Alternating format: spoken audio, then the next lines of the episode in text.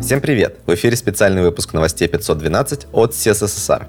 На этой неделе нет ни слова о релизах Laravel, поэтому Ислам Миндижев полетел прямо в офис Laravel узнать, все ли в порядке. А посему в этом выпуске мультиязычность в Graal VM, неумирающий jQuery на CDN, девятый релиз Angular, слет разработчиков на Гавайях, а также всемирная архивация open source. У микрофона Сергей Головин, мэтр географически распределенного подкаста. Интересные публикации.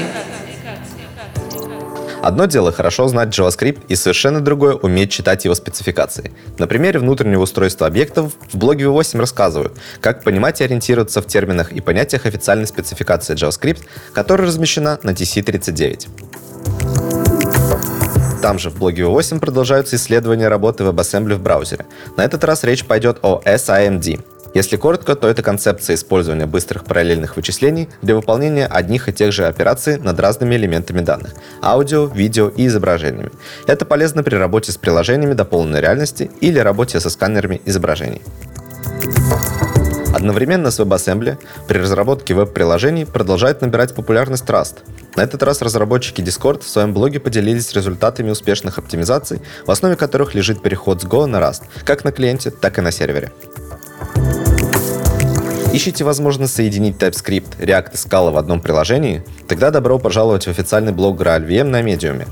GraalVM — это виртуальная машина с поддержкой различных языков программирования, в том числе и JS. Последняя статья в блоге как раз о разработке гибрида на Scala и React, ускоряющего серверный рендеринг на 150%.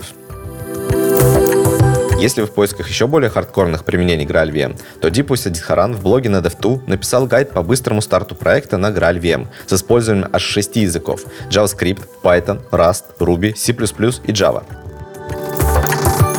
Аманда Фасет подготовила три столпа успеха, 10 красных сигналов и 10 секретов, а все вместе гайд из четырех глав для джуниор-разработчиков. Цель гайда — охватить темы, которые обычно не рассматриваются в технических руководствах. Давно ли вы проверяли библиотеки, подключенные через CDN? Зак Блюм из Cloudflare провел небольшое исследование, посвященное использованию исходников через CDN. Одним из выводов исследования стал тезис «То, что опубликовано на сайте один раз, будет жить вечно». На примере jQuery это хорошо видно. Наблюдается устойчивый рост версии 3.4.1 после ее выпуска 2 мая 2019 года. Хотя кому jQuery в этот момент был нужен? Больше подробностей в официальном блоге Cloudflare. Новости релизов. Неделю релизов открывает сотый Safari Technology Preview. В основном релиз дорабатывает Web Inspector, Media и Web API.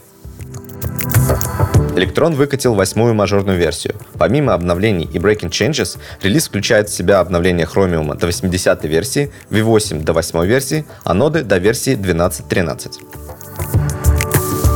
80-й Chrome доступен для скачивания. Стали доступны модульные веб-воркеры, optional chaining, в режиме Origin Trials добавлен контекст Indexing API, позволяющий работать с закэшированными файлами.